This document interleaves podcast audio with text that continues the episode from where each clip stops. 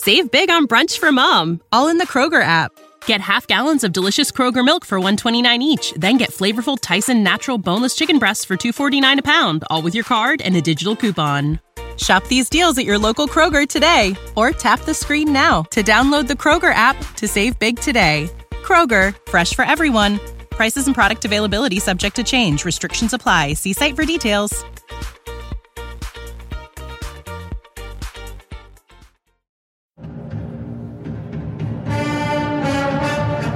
It's so easy to be average. You know it as well as I know it. It takes a little something to be special, Don. It takes a little something special to be a great player. We don't have enough great players. To hell with that! We don't want to coach average. I don't want to be around you. Why be around average? Be proud of our young people in the classroom, in the community, and most especially in 310 days in Ann Arbor, Michigan on the football field. Three things. Number one, the team that hits the hardest and the longest, the team that starts the fastest, and the team is too damn smart to make mistakes. If you take it to them, if you don't make mistakes, and you keep taking it to them, hell, there's no question who will win.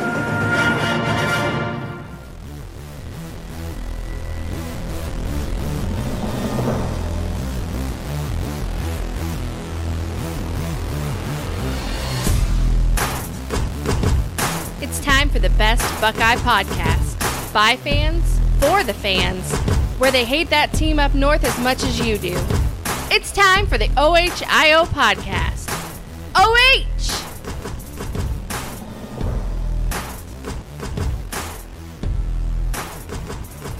Welcome back to the OHIO podcast, everybody. I'm your host, Buckeye Boggs. That man over there is the wild man, Chris Wilds, and we are back for another episode. Happy Father's Day, Chris. Yeah, happy Father's Day to you too, Eric. It was a uh, great day. Can't complain. No, beautiful it was a beautiful day. day. Beautiful day. Thank you very much. Appreciate that. And happy Father's Day to all of you out there who are watching tonight, including my own pops. Happy birthday to my dad, or not birthday, happy Father's Day to my dad, that is. And I tell you what, all of you who are watching, we appreciate you who come in each and every single week live to our eight o'clock show every Sunday night. But we've got something special coming down the road yes, here, Chris. Do. We are a part of a Northeast Ohio Buckeye meetup on July 15th at 3 p.m. at the Town Hall, Ohio City uh, in Cleveland for a Buckeye gathering. We, along with Lisa from the Buckeye Football Fangirl YouTube channel, the Scarlet and Game podcast, and yes. the 330 Sports Show out of Youngstown, which you will learn a lot about that tonight. We are all getting together on the 15th next month. It's a Saturday afternoon for a big Buckeye Northeast Ohio bash. Uh, if you go to our Facebook page or our Twitter page, you will find a direct link. It looks you in that link, you'll see this picture. Click on that picture, it'll take you to that page where you can sign up to get your free tickets. Space is limited, so you're going to want to make sure you get in early, get your free tickets show up, have a great time. And Chris, there's going to be one very special guest that's going to be attending with us. Chris, tell him who's coming. I'll tell you, the king of charisma himself, Eric. Mike Wargo is going to be up there with us. And, you know, it's always such a great time whenever we get to uh, team up with Mike on any event where where Mike Wargo's at, the party's at, right? That's that's right. that's, that that's what we like right. to say. Mike is one of the most um, friendly and energetic and thankful Buckeyes I have ever met. He's the Rudy of Ohio State, and he is, he can't wait to be there. He's excited. He's got his tickets.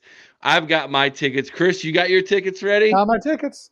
We are loaded and ready to go. We're looking forward to meeting all of you in Northeast Ohio. So if you're watching this and you're from Northeast Ohio, go to our Facebook page. I'll throw a link down in the description and notes after we post this.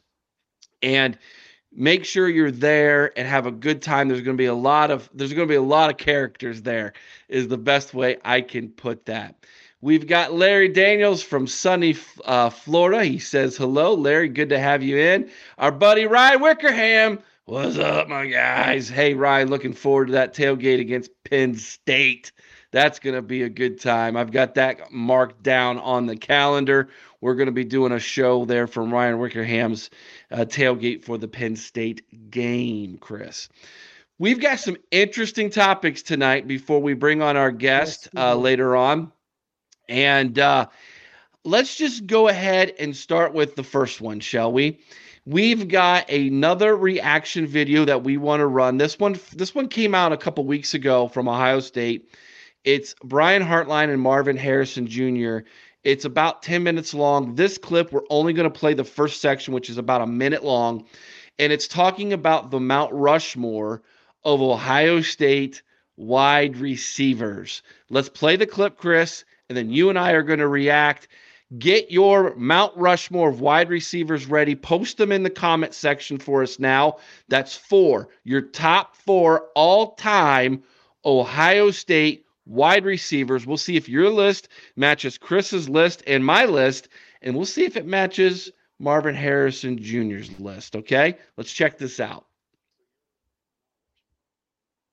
So you're Mount Rushmore, courtesy of Jackson, Yeah. uh, of Ohio State receivers would be who? Cris Carter Yeah, would be up there. That's tough. Michael Jenkins. yeah. I think he has Yeah, Mike start. Partial. Like, do you go pro career or Yeah, do you go college that's hard, career? yeah. You know, so Terry Glenn. yeah, I think last year, you know, I know he won the Biletnikoff Award. Yep. I was trying to join that list, so I think I put, put him up there. I want to Chris Olave. Nice. I put Chris up there. okay. And he's done it for you know three years. He's productive. Um, no sophomore to senior year, so I'm gonna put Chris Olave up there. Yeah, I would say the one, the Paul Warfield. You know, like the original wideout. Yeah, it's way past. It's- I know it's way back there, but that's. I feel like there's maybe some room for him. Sorry, who else would we be missing? I mean, there's tons. It is. I think David. Bal- I think David Boston. Yeah, I mean, then then you even go to Garrett. Yeah. And then you even go to. I mean, keep There's on so many different eras. I think it's different eras too. Yeah, I agree. think, you know, since you became the receiver coach, it's like we have a whole new era of receivers. Yeah. I think we kind of have to have our own separate. And does that play a part? I think it should. Yeah, definitely- right. I mean, definitely. offensive style, the whole thing. But yeah, Yeah. I, I would. I would agree. I would. Pre- I think you're you're pretty you're pretty darn we spot on. So it's Nice. good. Chris, there we go, man. So to reiterate, here's who Marvin Harrison Jr. chose for his Mount Rushmore Cris Carter, Michael Jenkins, Terry Glenn, Chris Olave. Brian Hartline then brings up Paul Warfield, David Boston, and Garrett Wilson, who he feels should be mentioned as possible candidates for that list as well. Um, I've got four other guys that I feel deserve to be debated here. Um, but I'm going to go ahead and start with you again. Those of you who are watching, we want to know what your list is. After Chris and I give mine, we will share yours, your Mount Rushmore, your top four. And, and here's the thing you can choose this based off anything you want. That's what's unique about this. It's not just who are the top four statistically, because then, you know, you're taking out certain things like who had the greatest season or who had the biggest impact, uh, who was a who was a trailblazer at the position for Ohio State. So a lot of different things you can kind of look at when you make a Mount Rushmore of a certain position. But Chris, I'm going to turn it over to you. You give me your Mount Rushmore of wide receivers at Ohio State. Go. Well, you, know, you're right. And, and I made sure I, I specifically focused on college career here. I did not look at the pro. Um, that was one thing that, you know, Brian Hartline talked about was, was that distinction. Uh, I personally think that Marvin Harrison Jr. got about 75% of it right. I do believe Cris Carter belongs there. I mean, you know, he played in an era when you only threw the ball on third and five or more, you know, basically. Uh, you know, Cris Carter's fourth in receptions, fourth in career yards, uh, fourth in touchdown receptions, third in receptions per game for a career, fifth in 100 yard games uh, with, with nine, and he shares the record for the most consecutive 100 yard games in a career with one Jaxon Smith-Njigba. I mean, the guy put himself in the record books as a receiver in an era when receivers just didn't touch the ball near as often as they do now. I mean, and, he was also hampered by injury a little bit in his first year and was ruled ineligible in 1987. Imagine what the, his numbers had been if he had gotten to play a full season. Now, I went with David Boston as my second. You know, Boston uh, led the team in receptions in, in with 73 and 97, led the team in 98 with 85. He's second in career receptions, third in receptions for a season, sixth uh, most uh, as well with 73 and 97. Five times he had 10 or more receptions in a game. Uh, you know, he had a huge game versus Penn State in 97, which uh, gave him 14 catches, which was the record until Jaxon Smith-Njigba recently broke that record. Uh, you know, second all time in yards, 28.55. Just statistically, he was a monster. And I think he's arguably, at least statistic, uh, from a statistics standpoint, arguably possibly the best wide receiver in Ohio State history when you put all the take all that in consideration. Eric, you know, what would a wide receiver discussion be without mentioning your sixth grade dance shirt, man? I went with Olave. Uh, you know, he had that coming out party against that team up north in 2018 left for the NFL in 2021 after rewriting the record books. Olave completed his career with third most receptions in team history, 176, fifth in total receiving yards, 27 or 2711, first in TD receptions with 35, and tied in uh, for second in receptions per game with the previously mentioned David Boston. Uh, you know, second in 100 yard games with 11.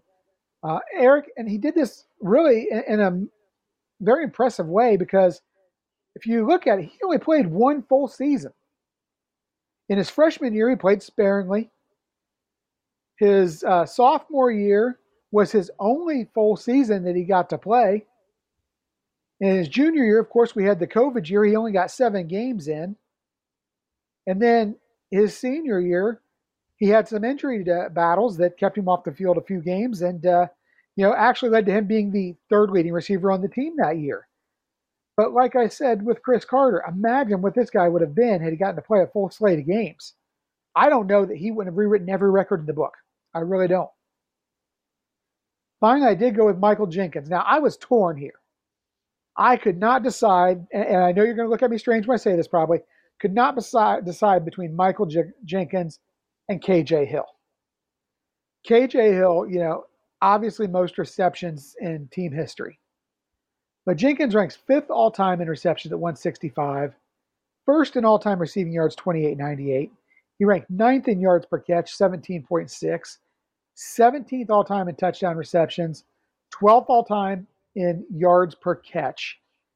Uh, now, again, I had a hard time between him and KJ Hill. Hill was near or ahead of Jenkins in several of these categories, but one thing did it for me perhaps the two most important words in Buckeye history. Holy Buckeye. You're right. Eric, the guy had one of the most monumental catches that continued an undefeated streak for that 02 Buckeyes that led to the national title and was really, I think, the beginning of the reemergence of Ohio State football as a national powerhouse. So I think that there was just so much value placed on that that I couldn't leave him off the Mount Rushmore. So again, I've got Boston, Jenkins, Carter, Olave. Hmm. We share at least two. Carter and Olave. You know my love affair with Olave. Yes, I do. Uh, that that is well, well, deserved, well documented. Well documented. Yeah. And of course, I think Cris Carter. Uh, again, you. I'm not going to reiterate everything you said, but uh, he was electric, and in in an era that it was hard to be electric. So, um, yeah. So I've got I've got Olave, I've got Carter. Um, after that, I Jenkins is interesting to me because statistically it's all there. But for some reason there's a disconnect in my head outside of, of that play. And and so here are a couple other names, Chris, that were not mentioned. Uh, Gary Williams, Yeah. He's all o- he's all over the All over the record all- books. Yeah, all over the record books. He had the best single season and single game of all time. Jaxon Smith-Njigba. What could have been, right? Uh here's one, and I don't understand how he gets overlooked. Teddy Ginn Jr. You know, I look at him and when I'm evaluating something like a Mount Rushmore. I think I look at him in the same light that I look at a Dwayne Haskins. It was they had that one great season, that one just monumental season. Now, granted, Glenn p- played a couple years, or I'm sorry, not uh. Terry Glenn played a couple years. T- uh, Teddy Ginn Jr. Yeah, but I mean, they didn't have the the the monumental. He did a lot on special teams. Yeah, he did. and he he played on a he played on a Tressel team that didn't really throw until 06. So he did a lot of just with his legs outside of just the pat, you know, he did as a receiver. And I'll tell you something else that haunts me with Ted Ginn is that fumbled, uh, with the fumbled kickoff in that game against Ford in the national title game. Well, he got injured. Yeah, He scores he scores the punt he gets the punt return for a touch or kick return for a touchdown and then gets hurt. hurt.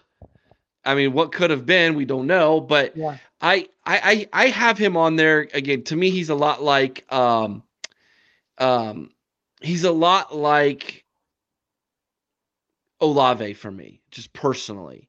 yeah. Um so I got Carter, I got Ginn Jr., I got Olave, and that fourth one for me is David Boston. Yeah, I. I don't disagree with David Boston. It- Absolutely. it's a chi- it's a childhood. I had David me. Boston in mind there, Eric. Yeah, yeah. Yeah. So Uh, and so does Ryan. He's got Cris Carter, Terry Glenn, Michael Thomas, and David Boston. Now, Michael Thomas is interesting because he was the best wide receiver in the NFL for a span of about three to four years yeah, for the New Orleans Saints. Yeah. And I think that kind of rose his legendary status at Ohio State. Of course, he, he was twinkle toes in the national championship game on the on the little end around pass against Bama. Uh, he was on the receiving end of that, but statistically, well, and he's got Terry Glenn there, and that's what I thought you had mentioned at first when you started talking about Teddy Ginn. oh, Because I thought you mentioned Terry Glenn. Terry Glenn is the one who I look at in the same light as Dwayne Haskins. Because they their careers are based on one monumental season. Now Glenn played a couple years, but really he had that one monumental season that is what sticks out for everybody in- the minds of Ohio State fans, I think. So that's the reason I really you know, like I said, I look at him and, and Haskins in that same light. Larry Daniels has got Carter, Olave, Antonio Jenkins, Holmes. and Santonio Holmes. Not a bad choice, but Super Bowl MVP, wasn't yes, he? He was a Super Bowl MVP. Ryan Wickerham also brings up another name here about Chris Gamble. Again, both ways, special teams. All right. No one mentioned the very man who we're talking about who brought this up, who I think by the end of the season could be on that list Marvin Harrison Jr. I definitely gonna- think he's on there by the end of the year, Eric. It's going to take another season like he had last year to be on that Mount Rushmore, but definitely a possibility with there. I'll, I'll tell you Uh, right now, Eric. I think, and I'm I'm not even going to hesitate when I say this. I think two things put him on that Mount Rushmore this year: hmm the Biletnikoff and the Heisman. Well, definitely Heisman. If he wins the Biletnikoff, I think he's in. He's already in. Now, I think now, he gets them both this year. I think I would take off. I would take off David Boston and put him in, or Teddy Ginn and put him in. One of those two would probably leave. Yeah, Jenkins would would drop off my list at that point. Okay, there you go. Very interesting. This is good discussion, guys. Uh, David Gilmore back in the house. Happy Father's Day. Happy Father's Day to you as well, David Gilmore. Good to have you in. All right, let's move quickly on to our next discussion uh, here. This is going to be an interesting one as well. Gene Smith. Does he represent Ohio State correctly? Uh, you, do you, as a fan of Ohio State, do you feel that Gene Smith as an AD represents you and the school properly? Here's where all of this is come is coming from. Here, let's let's dive into this a little bit and have a nice little discussion here. So, This was an article written from on Scarlet and Game by our own Ryan Stano. Uh, I write for Scarlet and Game as well, and he said it's this is the direct quote that kind of got Gene in trouble uh, this uh, last couple weeks. It's so funny. Everybody's so focused on just one game, Smith said during an appearance on 11 Warriors Real Pod Wednesdays podcast of the back to back Michigan losses. We were basically one point away from being in the national championship game, and I think we had got that two points we needed to convert and ultimately play TCU. I feel confident we would have performed well and won a national championship. I'm not so sure about all this chatter. Ryan Stano then goes on to say, This is the quote that seems to be getting people up in arms. Some are taking it that Smith doesn't truly care about the game and that it's just one game. There's one specific outlet saying this online, and I refuse to give them any credit for a clickbait headline and quotes taken out of context. So, Chris, I'm going to give you the floor to respond here and let me know what you think about this specific before we go on into the other topic that we have with him. Well, Eric, you know, I don't know if Gene Smith is an idiot or just trying to take a backhanded approach to supporting the program. Either way, he needs to face reality. I mean, he basically dismissed the most historic rivalry in college football and the Big Ten championship and that's just, it's foolish to me on so many levels. Yeah, this year, this this next season at least, we can lose the we can lose the game and still get in. We've done it twice now. Uh, you know, getting into the CFP without having won the title. But you know what? This is the last time I think we're really able to do that, Eric. First, you need to win your conference to secure your spot uh, as far as getting that first round bye. You have to do that. And starting in 2024, it's extremely likely that we see that team up north in back to back games, Eric. I mean, very likely. And it, if, if, if it was just one game, that's fine. I mean, not that's not fine. It's if it's just one game, okay. If it's just you lose to them one, we haven't shown the ability to beat them at all, which means we lose to them twice. You lose two games back to back weeks that late in the season, that precious natty that you're wanting to play for, forget about it. You're not getting in. You're just not. I don't care if you're Ohio State or Alabama or anybody else. So, to me, it is just absolutely foolish that he is willing to dismiss this rivalry, that he's willing to dismiss the Big Ten title and just say, oh, we, we, we're going to play for national titles. That's what we do. We play for national titles. So my advice to Gene Smith is, and forgive me here, but get your head out of your backside. Stop downplaying the game. Get your coach, your team, and yourself in the right mindset to do what needs to be done. Beat your rival. Win all the games leading up to that. And then go out there in the CFP and just kick the crap out of everybody that is in your way. It's that simple. Just prove to those people that proved all the loudmouth, cousin kissing, IQ smaller than your shoe size people who support SEC football why the best football in the country is played right in Columbus, Ohio. Cut and dry. Woo, fired up, huh? A little bit. uh, Larry's uh, hitting on our uh, next part of this uh, conversation. We pull out the uh, poll question here. He said, "I think Gene is trying to lower the temperature." Temperature. I, I, I, I think that's exactly what he's trying to do.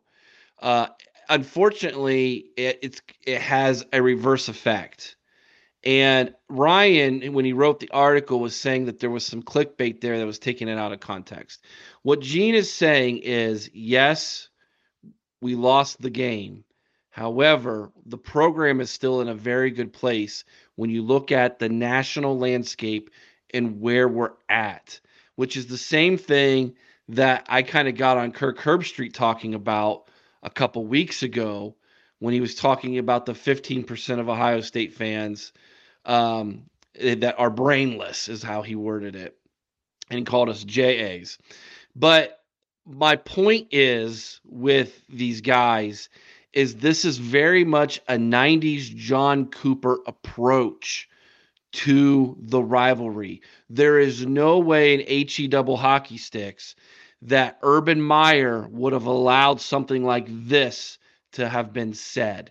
He understood from day one that it was all about beating the team up north. And if you did that, everything else would fall into place. And Eric, if you don't do it now, I'm telling you, seriously, he wants to play for a national title.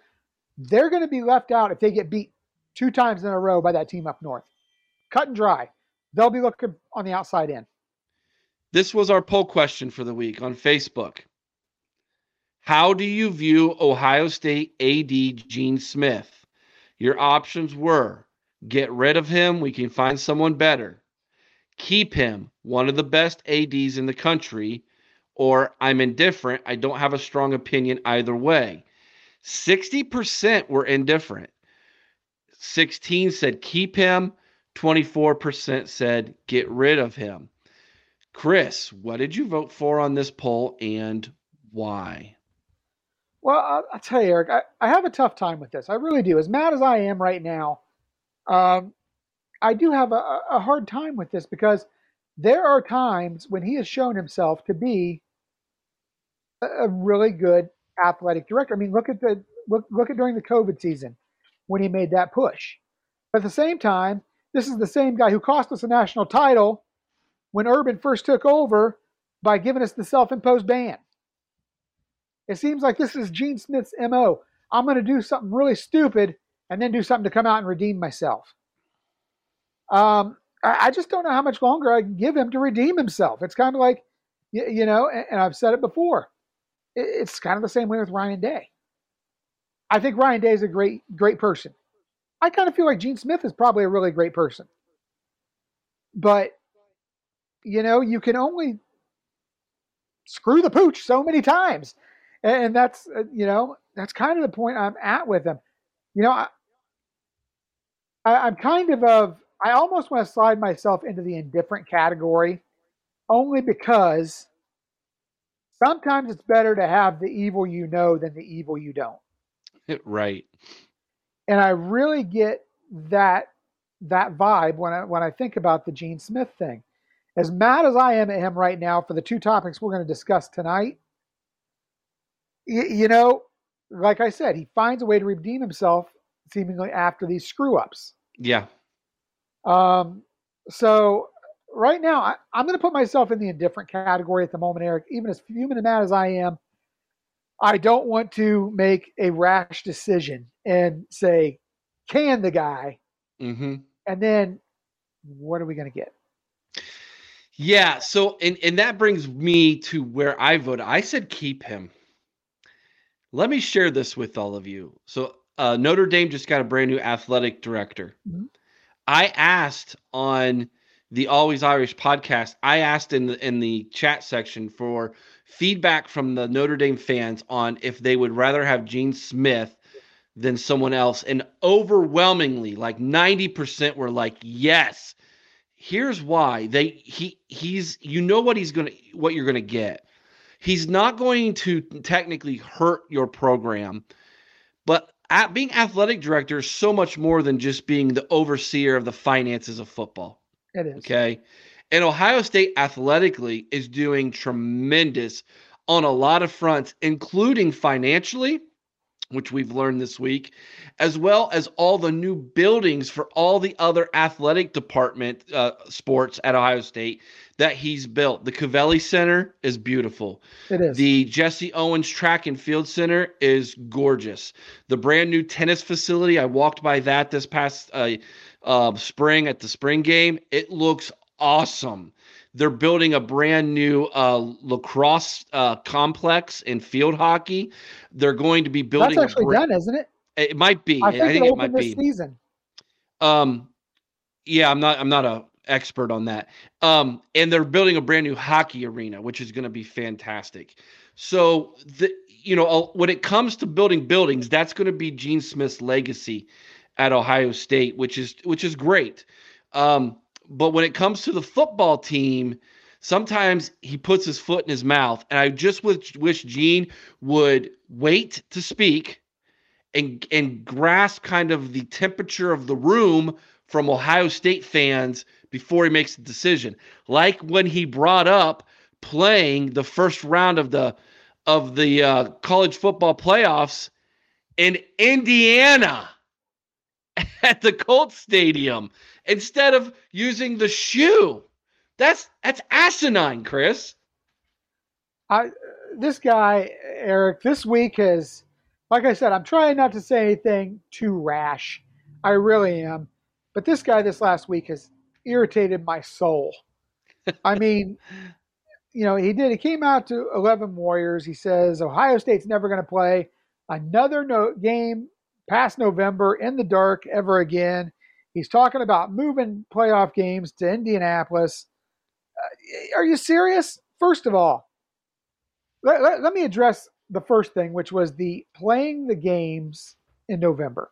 Okay, after night games in November. He says it's for player safety. Are you serious? I mean, seriously? You put a turf in Ohio Stadium that you refuse to replace with natural grass, turf where players have a 32% higher rate of non contact knee injuries and a 69% higher rate of non contact foot and ankle injuries. By the way, Eric, what was the condition of our running back room last year? Terrible. A lot of them were uh, what knee, foot, ankle injuries, back, ankles. I mean, we was it I was mean, a mass these, unit. These are things that can be directly linked to yep. playing on turf. Yep. So you're going to be so hypocritical as to scream foul about playing a night game due to the risk of injury when you don't take the proper precautions to protect your players on a daily basis. I know it. I know. Then, then he comes out and, and um, excuse me, I, I, listened to a segment he did with 11 Warriors. So here I'm just kind of on that rant about that at the moment. But he, he, he argued about the cost of winterizing a stadium. Dude, stupid. First of all, it's not that difficult to winterize that stadium. A, you can easily offset the revenues by having some college games outdoors, hockey games during that winter. You could play NHL games in the stadium during that. Uh, correct me if I'm wrong. We have an NHL franchise there in uh, Columbus, don't we, Eric? That's debatable. okay, well, rumor has it the Blue Jackets are an NFL or an AHL franchise. Yes. Hey, I bet we can get them to come over to the shoe. You know what? Wouldn't you love to see the Battle of Ohio played in Columbus sometime? Oh, that'd be the awesome. Browns versus Cincinnati. Oh, that'd be so awesome. You know, these are all things you can do to offset that cost that you're so worried about with winterizing the shoe. And then, you know, and the winterizing the shoe, like you said, directly ties into the whole CFP, uh, you know, playoff game. Right. It's it's really ridiculous. It is it completely is. ridiculous. And I know we travel well, and yes, I know Indy is only an hour or so away from, an hour or two hours away from Columbus. Yeah, I know. You know, it's a beautiful facility. It is. We it love really Lucas. Oil Field. You know, we we you know we haven't been there in a few years, but we've really loved Lucas Oil Field in the past, Eric. Right. So, you know, I just it, it, he hurts my head, Eric. He really hurts my head when I think about Gene Smith because at times I feel like he's a complete moron. I half expect him to come out at Big Ten Media Days wearing a red nose and big old floppy shoes because he's such a clown. But then sometimes he does things that are so right. Right. It, I just I I've got nothing else, Eric. I, I got nothing else that I can say about Gene Smith right now, other than he needs to remove his head from his backside in case he's lost. That's that lump that's about three feet above the ground. Off topic here. Larry Daniels says maybe you guys get a side bet with Always Irish. If the Bucks win, uh, John will have to wear a Woody cap. Oh, I love it. I love it. We'll get that next week when he's on the podcast. We'll see. The problem is we might have to wear Notre Dame caps if uh, if uh, they win. So that would be that would be awesome though. Oh man, I, I love the idea of that. Thank you, Larry, for that great idea. Let's take a quick commercial break, uh, Chris, and when we come back, our guest Justin Coffin from the 330 Sports Show there in Youngstown is with us. So get your questions ready for Justin. We're going to be talking about the Penguins, a little Youngstown College football and Ohio State and Jim Tressel and, and all things Northeast Ohio. So hang tight, everybody. You know how to book flights and hotels. All you're missing is a tool to plan the travel experiences you'll have once you arrive. That's why you need Viator. Book guided tours, excursions, and more in one place. There are over 300,000 travel experiences to choose from, so you can find something for everyone. And Viator offers free cancellation and 24 7 customer support for worry free travel. Download the Viator app now and use code Viator10 for 10% off your first booking in the app. Find travel experiences for you. Do more with Viator. For the ones who work hard to ensure their crew can always go the extra mile, and the ones who get in early so everyone can go home on time, there's Grainger, offering professional grade supplies backed by product experts so you can quickly and easily find what you need. Plus, you can count on access to a committed team ready to go the extra mile for you. Call, clickgrainger.com, or just stop by. Grainger, for the ones who get it done.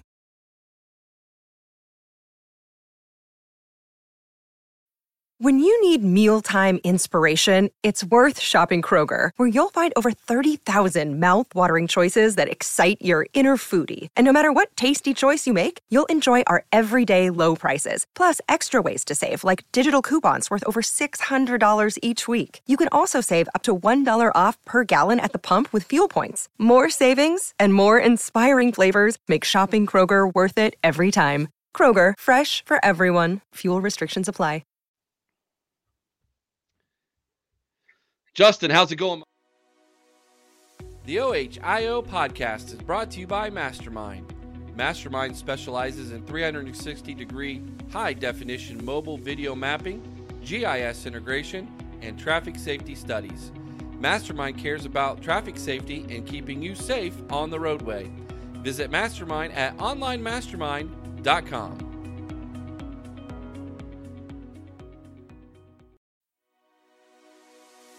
the OHIO podcast, and there he is down there from the 330 Sports Show himself. Justin Coffin is with us. Justin, thank you so much for joining us here on the OHIO podcast tonight. Yeah, Eric and Chris, thank you so much for uh, having me on. Appreciate it. Justin, tell everybody here tonight who you are and a little bit about the 330 Sports Show and where they can find you and where they can find the show at.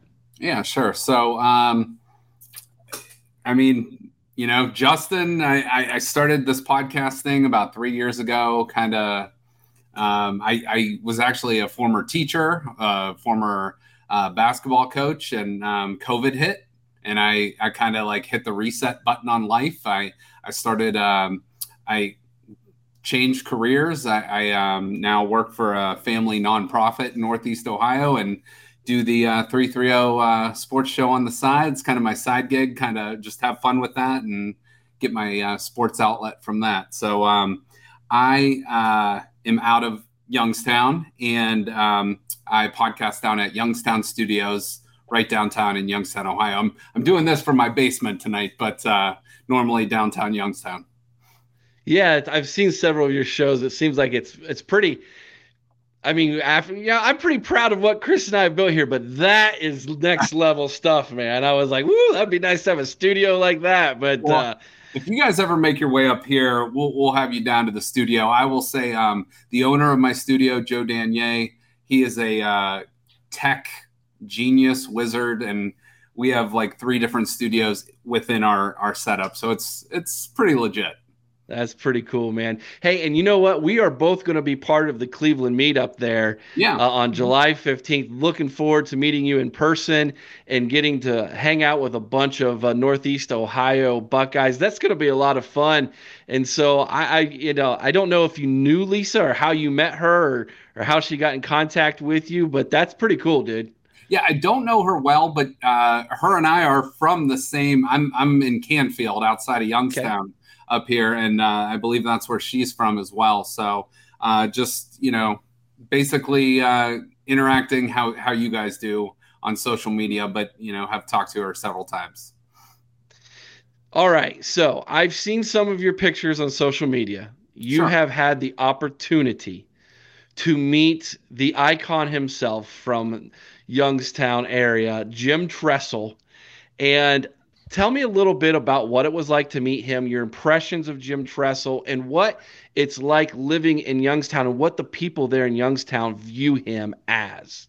Okay. Yeah, sure. So, uh, little background, real quick though. I have known Jim Tressel almost my entire life. Um, his kids all went to Boardman High School, is which is where I went to high school, and um, he, you know, his daughter Carly is a year younger than me, and his uh, his one of his youngest daughters, uh, Whitney, was the same age as my sister. So, I mean, she would you know, they would have sleepovers over our house, and Jim Tressel would be dropping his daughter off, you know, and like we, you know, just like through youth sports and stuff like that. So I knew him more as a parent uh, than as uh, a football coach until YSU, you know, kind of became uh, a multi-time national champion, and and he kind of put himself on the map.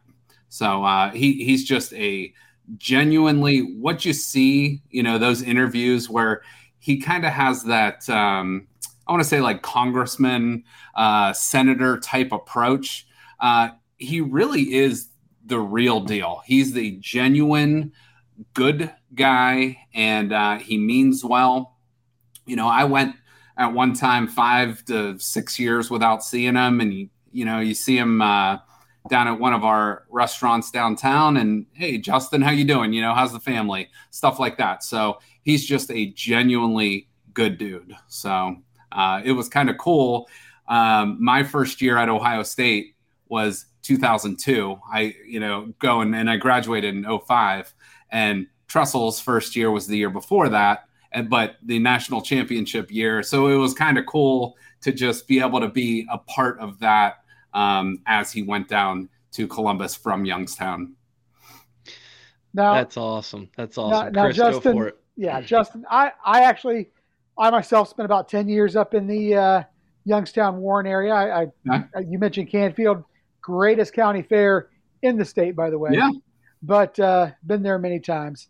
Um, you know, I remember Youngstown being an area that had a lot, uh, a lot going on with the Penguins at the time I was up there.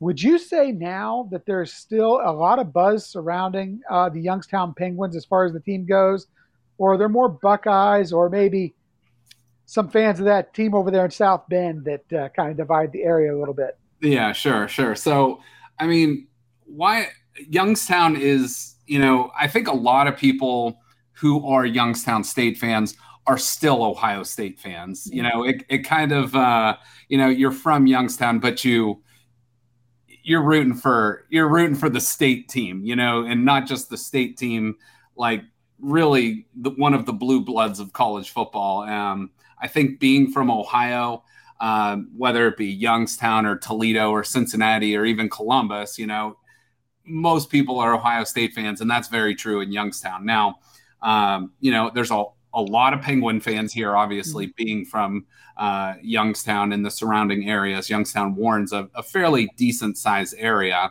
Um, so YSU does have a very nice uh, base of fans.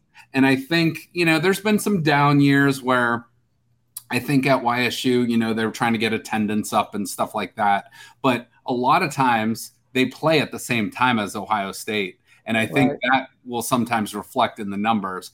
Um, so I think that's something uh, YSU's maybe athletic department could look into. Maybe not scheduling, you know, when those now we're going to be on CBS and uh, NBC and, you know, and all these different networks. Um, you know, maybe look at when Ohio State's game is, and and if it's a night game, make it a noon game. If it's a noon game, you know, reverse that.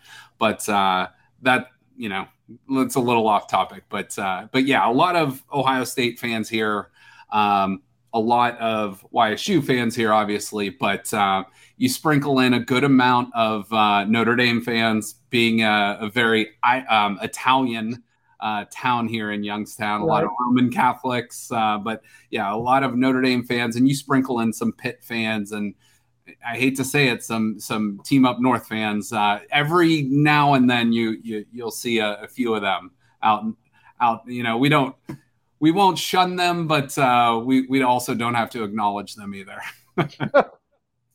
They're everywhere. They're they're, they they're are, a cancer. You know, they're a cancer. the last couple years, they've crawled yeah, out. Oh yeah. oh yeah, they're they're really into themselves yeah. right now. Um, so let's let's keep the topic on Youngstown State going here, uh, sure. uh, Justin. Um, what? Um, tell me a little bit about their team this year. They got a big game with Ohio State coming up, so maybe you can preview for us just a little bit on what Ohio State fans can expect from the Penguins this year. Yeah. So being what what's say June 18th and happy Father's Day too, by the way, yeah, guys. Yeah, you um, as well. Thank you, thank you. Um, but being June 18th, I'm not going to be able to give you the full X's and O's breakdown of uh, YSU football. But what I can tell you is, um, you know, they're they've lost some very important players, but they also have some important players coming back. Um, Doug Phillips, who is a uh, former gym, he's a good buddy of Jim Tressel. He's actually a good buddy of Marcus Freeman too. Worked with him down at uh, the University of Cincinnati. Uh, is the head coach. He's entering his fourth season with YSU. Um, overall, you know, got off to a struggle. YSU actually, if you go back the last three years, so 2021, they actually played in the spring uh, because of the COVID stuff. Um, were one and six in 2021, and then in 2021, the fall season, uh, they went three and seven that year. Last year, however, bounced back. Uh, they won five out of their last six games, um, finished seven and four.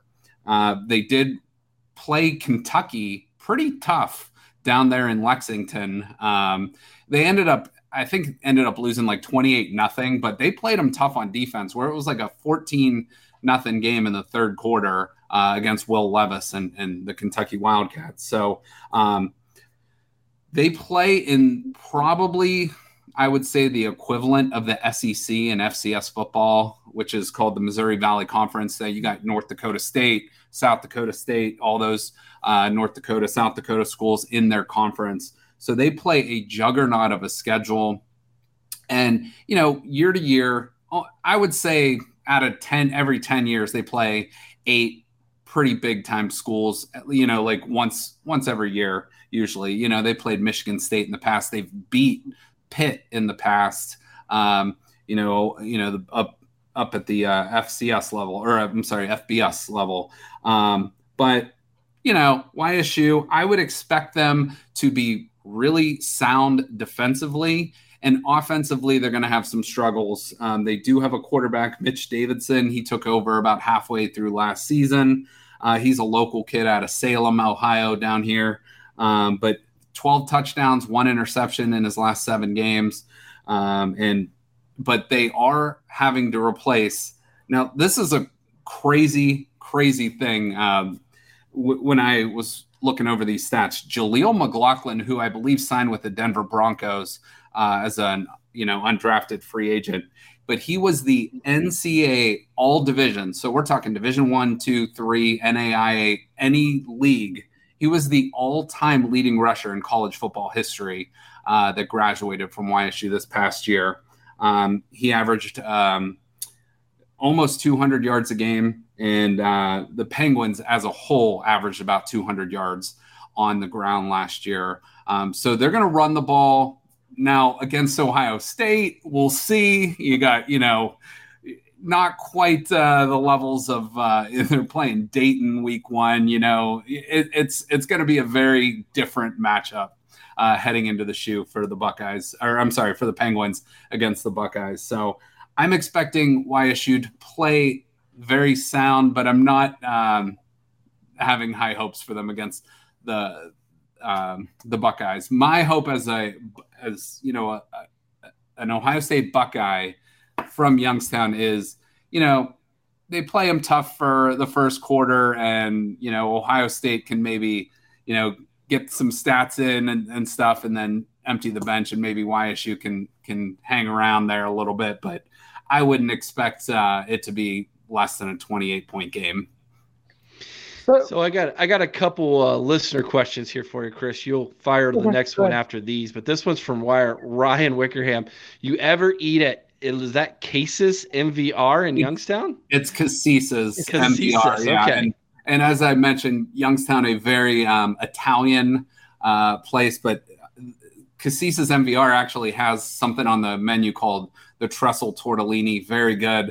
Um, it's highly recommended. And every summer, um, I don't know if I don't I don't know when the one is coming up, but they always do a fundraiser down there, and you get Bob Stoops coming in, Kirk Herbstreit, Tressel. You get a bunch of the old Youngstown coaches and uh, big time uh, coaches coming in for a fundraiser down there because they're known for their bocce courts down there too. So That's cool. Yeah. This one's from Larry Daniels. He says, Welcome, Justin. Great hearing your memories. What was maybe a most memorable game or play you saw while you attended Ohio State? Uh, my my first game as a student at the shoe against Michigan uh, was the 2002 year to put them into the national championship game. Um, I think it was like 13 to nine. Also, you know, my high school in Warren Harding up here is where Maur- Maurice Clarett went. So I knew Maurice kind of growing up a little bit and seeing him just do some awesome things as a freshman down at YSU was pretty cool. Um, so I would have to put that up as probably my most memorable memorable game um, attended, uh, at least early on in my college career. Okay. Uh, so, Justin, as a Buckeye fan, Yeah. do you have any concerns going into this season? I always have concerns. Uh, I mean, I'm I'm uh, ridiculously optimistic almost 90% of the time, but uh, my 10% generally uh, is what sticks. And what I'm worried about this year, and I wouldn't say even worried, it's more of just uh, I haven't seen it yet, is two of the well, I guess you could say three of the 11 most important positions on offense is obviously your quarterback. We haven't seen it out of McCord. We know the talent's there. So, what's Kyle McCord going to be? Or is it going to be Devin Brown? We don't know, but I, I'm I'm thinking it's going to be Kyle McCord. And then obviously the left and the right tackle. You're replacing Paris Johnson Jr. You're replacing uh, Dawand Jones. So to me, it's uh, you know I'm not worried about the skill guys. Wide receiver, we got wide receivers for days. I think our eighth wide receiver could probably start on any Big Ten team. Um, but you know, running back, we got a healthy stable of guys. Tight end, we're we're pretty set there. But offensive line, uh, more so at the left and right tackle position. Uh, what's that going to look like? Um, and it looks like it's going to be Fryar and probably Simmons, um, the transfer that came in from San Diego State. But that's you know, is it going to be Tegra Tshabola? Is it going to be you know? There, there, there's some there's some doubt there, and I don't know. You know, like but uh, but so that's that's my biggest concern uh, heading into the season. Okay, thanks. Yeah. So, yeah, let's let's, con- let's continue on a little bit with that. And by the way, I I think maybe one of the things you can do for us on your show Mhm. is promote the idea that when Youngstown State comes to the shoe to play Ohio State, Jim Tressel gets to dot the I that day. Yes, I've been, I've been saying that for I've been saying that for about a year now. Um, you know, I it just makes sense. Ohio It State, does, doesn't it? Ohio State and YSU may never play again after this year. Um, you know, Ohio State if they go to the nine game schedule and you know with a new playoff format coming in 2024, they might those those like MAC school type games might you know, go to a bigger opponent. I don't know. I don't know what the future holds for scheduling, but who who knows if they're going to be scheduling FCS schools? And I hope they don't.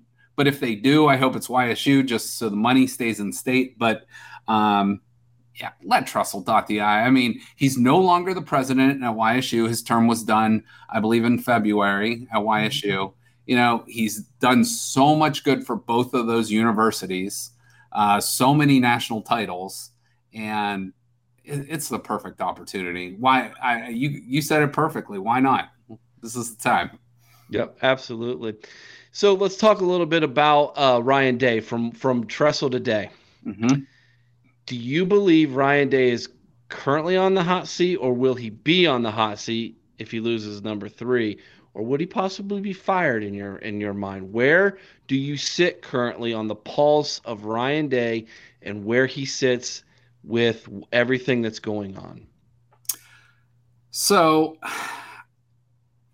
I don't know where your viewers stand on this, but I have a feeling I'm I think I'm in the majority of I don't think Ryan Day should be on the hot seat at all. Now, let me explain. Uh, because I think what Ryan Day has done is amazing. I understand he has lost two in a row to Michigan. I understand that 100%. However, I think the 2021 loss, the better team won. I really do think Michigan was the better team in 2021. Last year's loss, and he's owned up to this.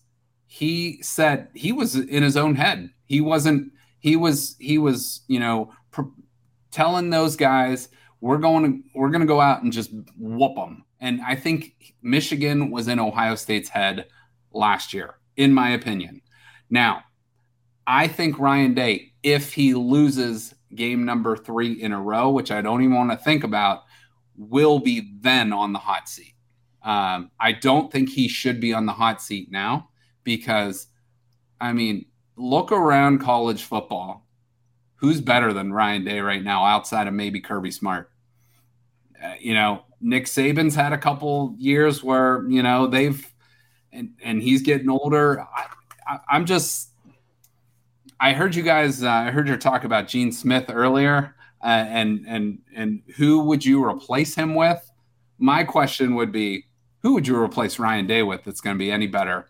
Um, assuming I know a lot of people might say, "Oh, Mike Vrabel, bring him in." Is he going to leave the NFL? College is a harder job college football right now is a harder job. It is a 12 month a year job. Now NFL, that's no that's no uh, cakewalk either.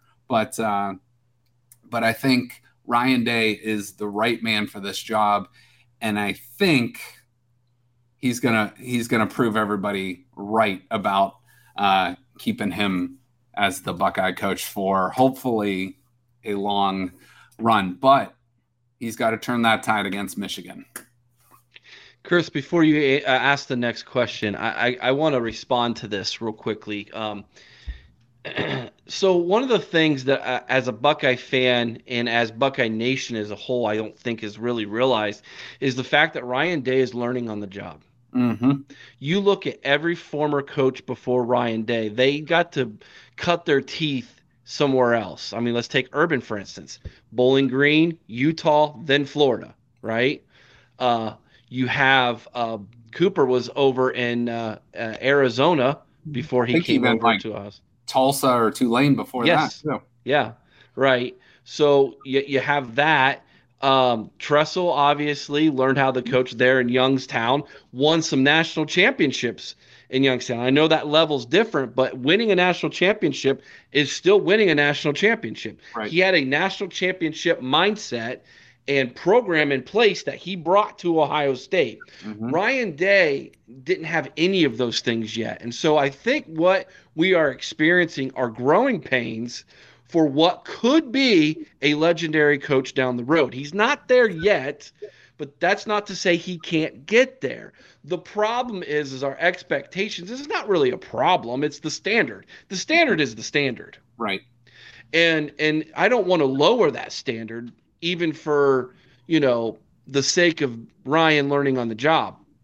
But there is one other coach out there who's learning at a very big program who is an Ohio State alum, happens to be at probably the closest thing to Ohio State you can coach at in South Bend, Indiana. Sure. And if he beats Ryan this year and Ryan loses to that team up north for a third time, if you're Gene Smith, don't you owe it to yourself to at least have a conversation and see possibly maybe? I mean, he is, I mean, that's that's I know that's kind of comparing a little bit of apples to oranges. However, I just feel like where we're at right now and where, you know, I'm with you, Justin. I hope he wins this game this year and can get this thing turned around and goes and wins us a national championship. Um, and then he can say, check mark, I've done it. Now let's go do it again. Right. But, you know, we also have to prepare ourselves for plan B in case plan A doesn't work. And so that's kind of where I think if we were to, because a lot of people are talking, Brian Hartline will be the next. I don't think Brian Hartline is going to be the next head coach. No, because you, He's that's not another, ready yet, Eric. Exactly. It's it's another Ryan Day situation, and I cannot see Gene Smith saying, "Well, it didn't work the first time; it'll work the second time." And I just don't see Luke Fickell jumping ship and coming back home after he just got to Wisconsin. Sure. Um, so that's kind of my feelings on it. You, do you have any take on that before you, uh, Chris asks the next question? Yeah, the only thing I, I would say about you know a Marcus Freeman or a Brian Hartline or a Mike Vrabel, all those guys do have roots here in Ohio, and I think you know you look at Urban, you look at Tressel, those guys are all from here, which which matters, you know, and Absolutely. you look at the rivalry, and you're you're born into it. I believe Day is from New England, New Hampshire area. I mm-hmm. don't know if I'm right on that, but I know he's from the Northeast. Um, and you know, a lot of people might say, "Well, hey, he doesn't."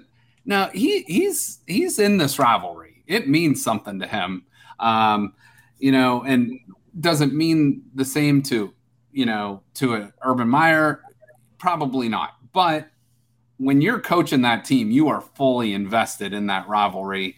Um, in my opinion, now I think we learned a lot about Ryan Day in that Georgia game. Uh, and I think he learned a lot about himself.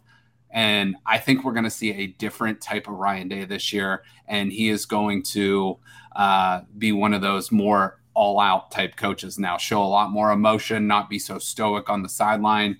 And I think you play each play uh, a lot more meaningful. And I think he's given up a little bit of the offensive control, which will let him oversee the whole kind of show this year. So I think we're going to see a different kind of Ryan Day this year, a more aggressive Ryan Day, a more um, energetic, a more enthusiastic Ryan Day. And I think uh, bringing a coach like Laurinaitis in, that shows, uh, hey, this guy knows about the rivalry. I'm bringing in a coach that will uh, that will you know be able to attest to this defense and this offense and speak to these players uh, with someone that's lived this rivalry. So, just my opinion. I know, I know I threw a lot out there, but you know, um, I don't, I don't know. I I don't even want to think about the next guy yet because I think Ryan Day is the right guy in my opinion. So, fair enough. I'm just gonna I'm gonna sit quietly on this one, Eric. I think Yeah. I know where Chris stands on this one. Yeah, yeah. So, uh, Justin, uh, what are your ex- expectations for the Buckeyes in 2023? Well, I will tell you guys, I've already placed my bet at over 10 and a half wins. So um, I got almost, I got basically even money for 10 and a half wins.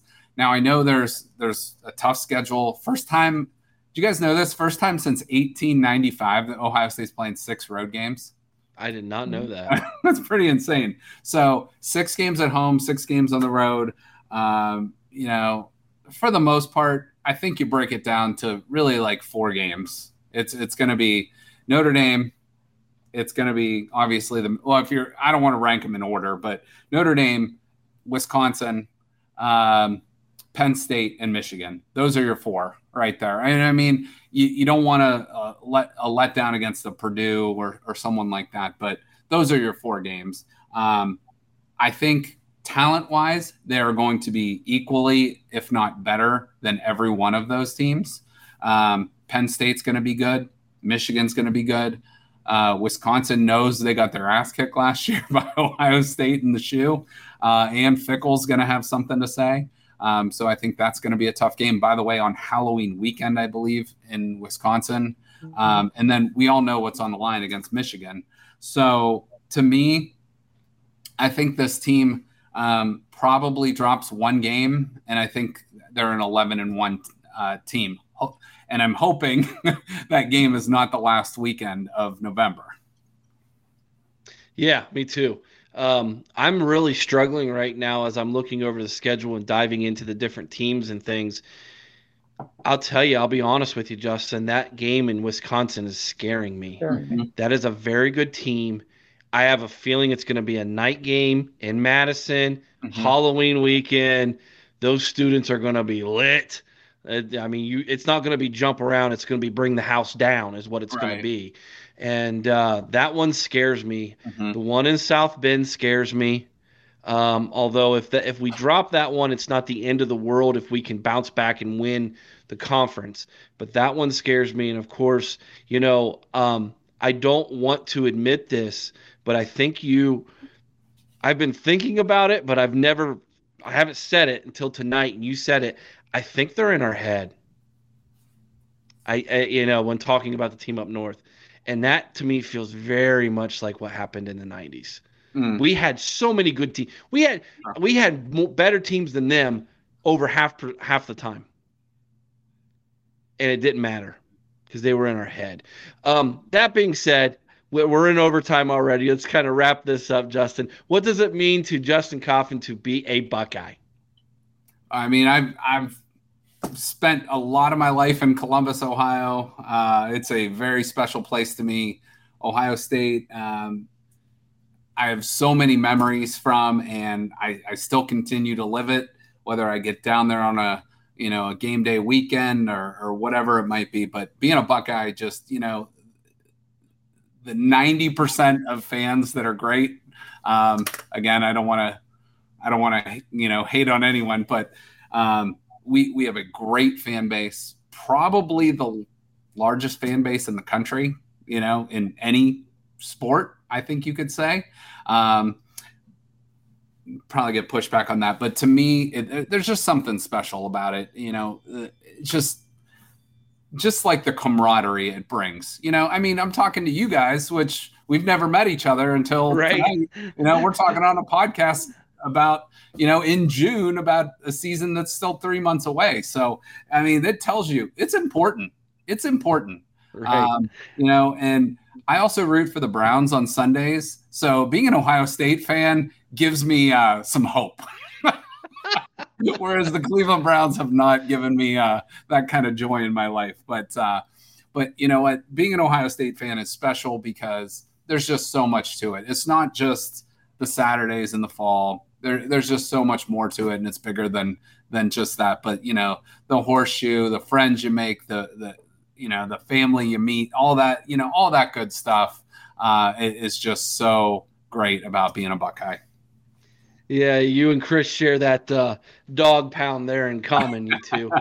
my dad raised me right. He raised me as a Cincinnati fan. So uh, my my bro- my brother posted that this uh, this morning on on Facebook, thanking my dad on Father's Day for raising us right. Uh, I still remember uh, the mistake by the lake comment. But uh, anyways, uh, we're looking forward to going up to Cleveland and meeting you, Justin, and getting together with with a crazy bunch of crazy Ohio State fans. Uh, July fifteenth. Check out our Facebook. Twitter. You can find the links there. Click on the link, go there, order your tickets. There's limited space. Uh, want, you're going to want to make sure to get your spot in there. The tickets are free. You can meet Chris, myself, Justin will be there. Scarlet and Game podcast will be there. And of course, Lisa, the Buckeye football fangirl, will be there. We're going to have a great time. Justin, tell everybody again where they can find you on social media and a little and where they can find the 330 Sports Show. Yeah, um, pretty much all the social media platforms uh, Twitter, Facebook, Instagram at 330 Sports Show. And um, we also stream live through our studio page at Youngstown Studio. Beautiful. There you go, guys. Check it out. It's it's really good. It's not just Buckeyes. They're they're talking of sports in general. A lot of stuff. Northeast Ohio sports, uh, national sports. I really enjoyed their show. Check that out. Um, and of course, make sure you check out our social media pages as well. Uh, we got a, some really cool things coming down the pike for you guys. Chris and I, uh, we're, we're excited to make some announcements coming up. Um, but we're going to be all over the place this season. Starts next month, July 15th, Northeast Ohio, the Cleveland get together with Buckeye Nation. Make sure you're there. Justin, thank you so much for being a part of the show today. We really enjoyed having you coming on. Can't wait to have you come back. Maybe we can bring you on as a special guest during the season. How's that sound? Anytime, anytime. I appreciate it, Eric and Chris. And thank you, all of you out there in Buckeye Nation, for watching.